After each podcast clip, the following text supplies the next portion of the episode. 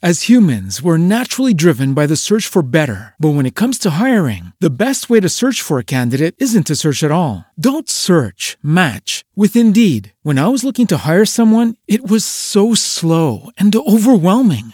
I wish I had used Indeed. If you need to hire, you need Indeed. Indeed is your matching and hiring platform with over 350 million global monthly visitors, according to Indeed data, and a matching engine that helps you find quality candidates fast. Ditch the busy work. Use Indeed for scheduling, screening, and messaging so you can connect with candidates faster. And Indeed doesn't just help you hire faster. 93% of employers agree Indeed delivers the highest quality matches compared to other job sites, according to a recent Indeed survey. And listeners of this show will get a $75 sponsored job credit to get your jobs more visibility at Indeed.com slash podcast. That's Indeed.com slash podcast. Terms and conditions apply. Have I ever told you about the time I booby trapped my roommate's bed my freshman year of college? The act was equal parts brilliance combined with absolutely baffling behavior. Halfway through my first year of college, I managed to convince my parents that I would get better grades if I lived on campus, that all the time I spent commuting to and from college could be better applied to my studying. And yes, I use the word studying in air quotes. To this day, I'm pretty surprised at how well I sold that line. The truth is is that I desired what I considered to be the more authentic and traditional college experience. So come spring semester, I was moving into the dormitories, the site and location so fabled in countless cinematic universes. My room on the third floor of the Graham Greenlee dormitories, bear down, was akin in square footage to mm, your modern walk-in closet, but it mattered not this room symbolized freedom. Well, shared freedom, anyhow, as I actually split the room with a sophomore who we're going to call Bruce because that was actually his name. And what can I tell you about Bruce? Looking us side by side, we actually made quite the opposite odd couple. He was tall, awkwardly lanky, but extremely conversational. He was quite gregarious, while I was more in this modality of being this contemplative, moody introvert which I thought was really cool at the time. His day to day wardrobe consisted of faded Wranglers and t shirts with the sleeves cut off, I assume, for ventilation. At this time, I was in my wannabe GQ phase where I only wore high quality denim paired with DKNY sweaters or Ralph Lauren turtlenecks.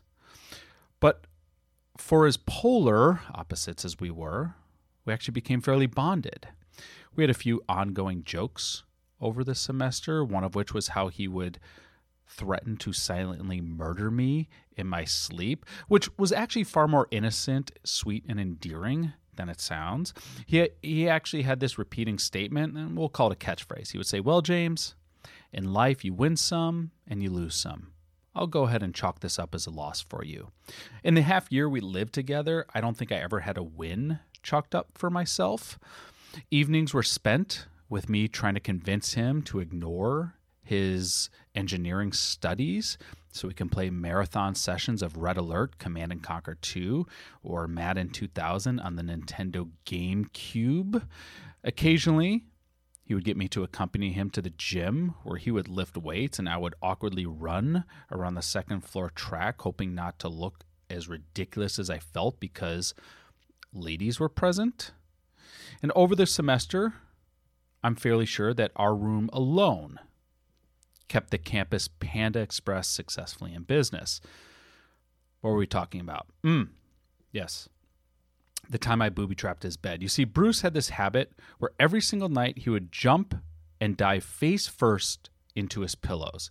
It was his dramatic way of signaling this is the end of the day. Now, after 149 nights of watching him do this, I was struck with what can only be described as the most brilliant and devious scheme in the panels of collegiate pranks.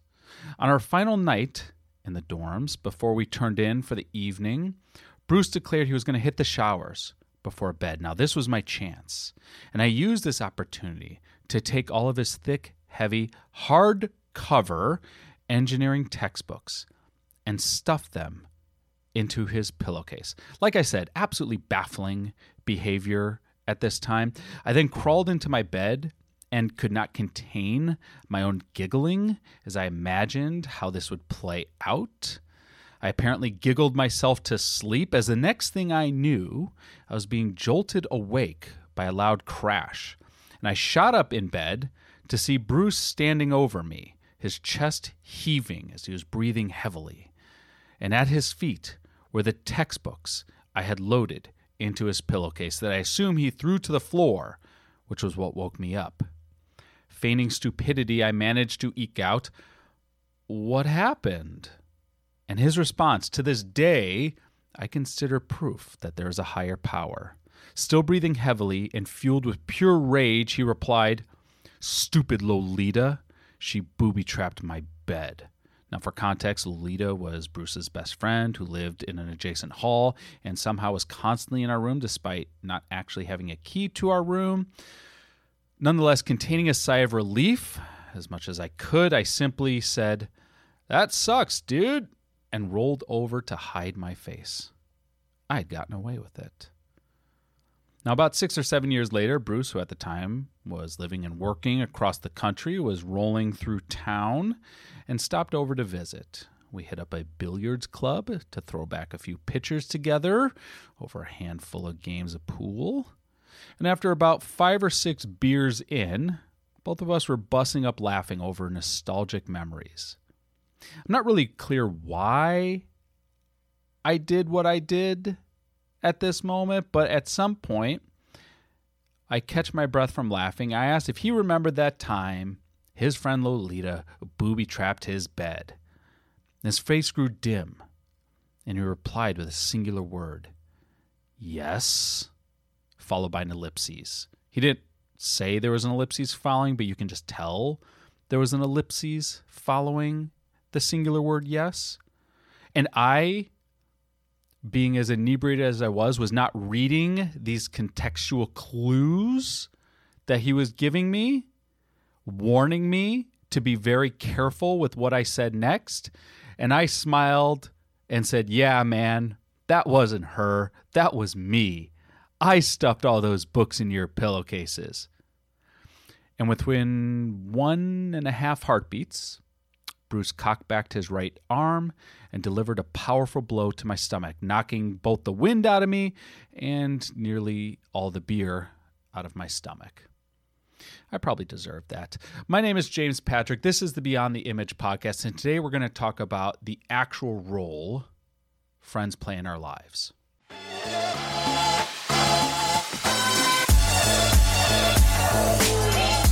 When did the image of success become so shallow and cookie cutter?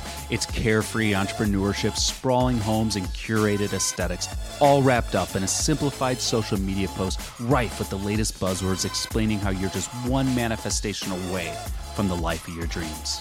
But building thriving businesses and positioning yourself as a leader in any industry has little to do with hitting these external validations and everything to do with cutting through the crap and getting to work. My name is James Patrick, and I'm an internationally published photographer, marketing strategist, and your host in this discussion. I've spent decades studying the mechanics of success so I could reverse engineer the process. Together, let's specifically define what success means to you and determine the steps to get you there with real strategies, exclusive interviews, and game changing ideas you can implement into your life and business. It's time to go beyond the facade, beyond the posturing, beyond the image to create real change personally and professionally. This is the Beyond the Image podcast.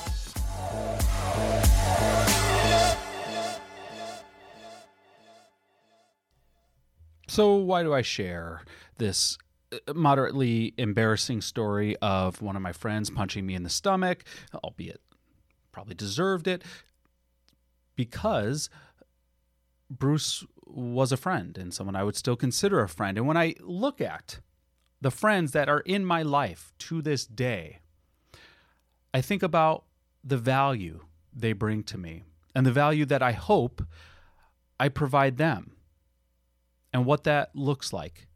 Now, I want to contrast that. And let me read you this post from an influencer. You are the average of the five people you spend the most time with. That is why every quarter I evaluate myself and my friends on three key criteria income, fitness, influence. Anyone who scores below me is cut off. Complacency is the first step towards mediocrity. First off, that guy seems delightful. Imagine you're friends with this guy where he views you as a tool that he gets to use, that he gets to leverage for his own benefit. Notice he says nothing about what he does for others. That this entire thing is what others do for him. And if they are not better than him in income, fitness, or influence, he cuts them out of his life. And notice that nothing about this post said anything about love, kinship, support. Now, let me play this clip from another shitty influencer. Audit everybody who's in your life. As a matter of fact, I would make a list of the 15 to 20 people you interact with the most. And then I'd go through that list and a simple yes or no answer. Do they push me towards my dreams or do they stall my dreams? And now here's the toughest part about making this list. Sometimes you're not going to like the answer you have to put next to them because it might be a best friend. It might be a brother or a sister. It might be an aunt, a mom, a dad. And it's tough to say, Hey, I love this person and everybody tells me that this person is supposed to be, you know, my life, except they do things that kind of slow down my dreams. So, yeah, another delightful human being. Now, advice like this may sound really good when it's spewing out of someone's mouth, but let's really examine this. When you tell someone that they need to audit the people in their lives, and you are someone that these people look up to, and they see you as more successful than them, by default, they're going to assume that their connections, the people closest to them, are not as good as your connections or the people closest to you. And that right there could be the reason that they are lacking the success that you yourself have created. It's this false belief that their inner circle, their closest friends, are the reason or the problem impeding their success. I'm not as successful, fulfilled, happy, whatever as this other person. They must have a better inner circle than I do. And when you start to look at your friends in a checks and balances way where you're auditing them as this person's recommending, you begin to resent those who are close to you, who could very well be your biggest supporters. Because why? They're not also killing themselves to be an entrepreneur like you are because they don't make as much money as you, because they're not as in shape as you, because they don't have as much shitty social influence as you. What a truly fucked up metric on how to evaluate people. And by the way, I've sat in rooms with a lot of these successful individuals who so many look up to and follow and subscribe to their advice. And I've upleveled my own inner circle to try to be around the quote unquote best. And what I learned is that I was surrounded by some of the most self centered, egotistical, and even dubious humans I've ever met. Individuals who will throw themselves under the bus, stab each other in the back, and do anything that benefits only themselves and no one else. I mean, they're telling you they're doing this by saying that you have to earn their friendship.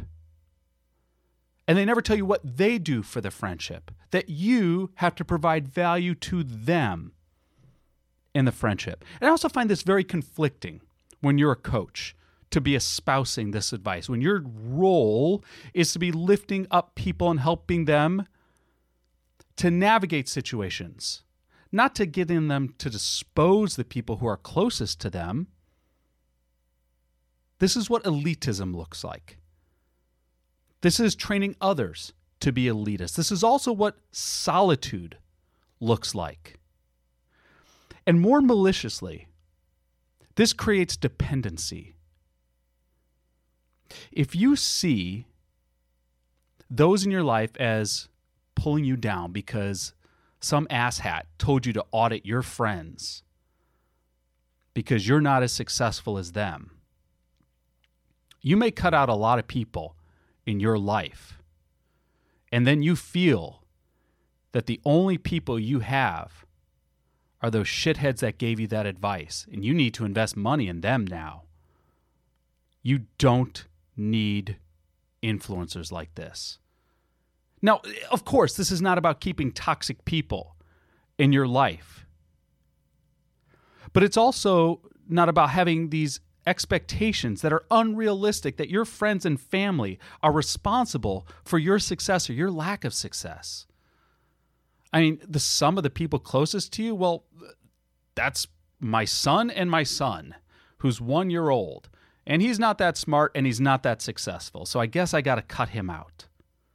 Listen, if I have to have one less zero on my bank account, but I have real connections with real people and real relationships, I'm far more wealthy and far more successful than they could ever hope to be.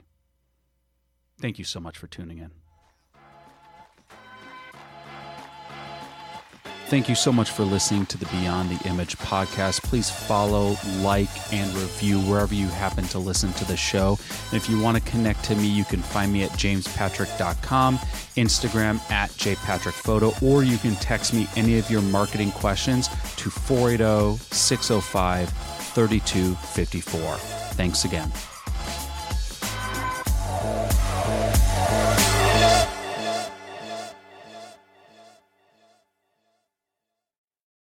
As humans, we're naturally driven by the search for better. But when it comes to hiring, the best way to search for a candidate isn't to search at all. Don't search, match with Indeed. When I was looking to hire someone, it was so slow and overwhelming. I wish I had used Indeed. If you need to hire, you need Indeed. Indeed is your matching and hiring platform with over 350 million global monthly visitors, according to Indeed data, and a matching engine that helps you find quality candidates fast. Ditch the busy work. Use Indeed for scheduling, screening, and messaging so you can connect with candidates faster. And Indeed doesn't just help you hire faster. 93% of employers agree Indeed delivers the highest quality matches compared to other job sites, according to a recent Indeed survey. And listeners of this show will get a $75 sponsored job credit to get your jobs more visibility at Indeed.com slash podcast. That's Indeed.com slash podcast. Terms and conditions apply.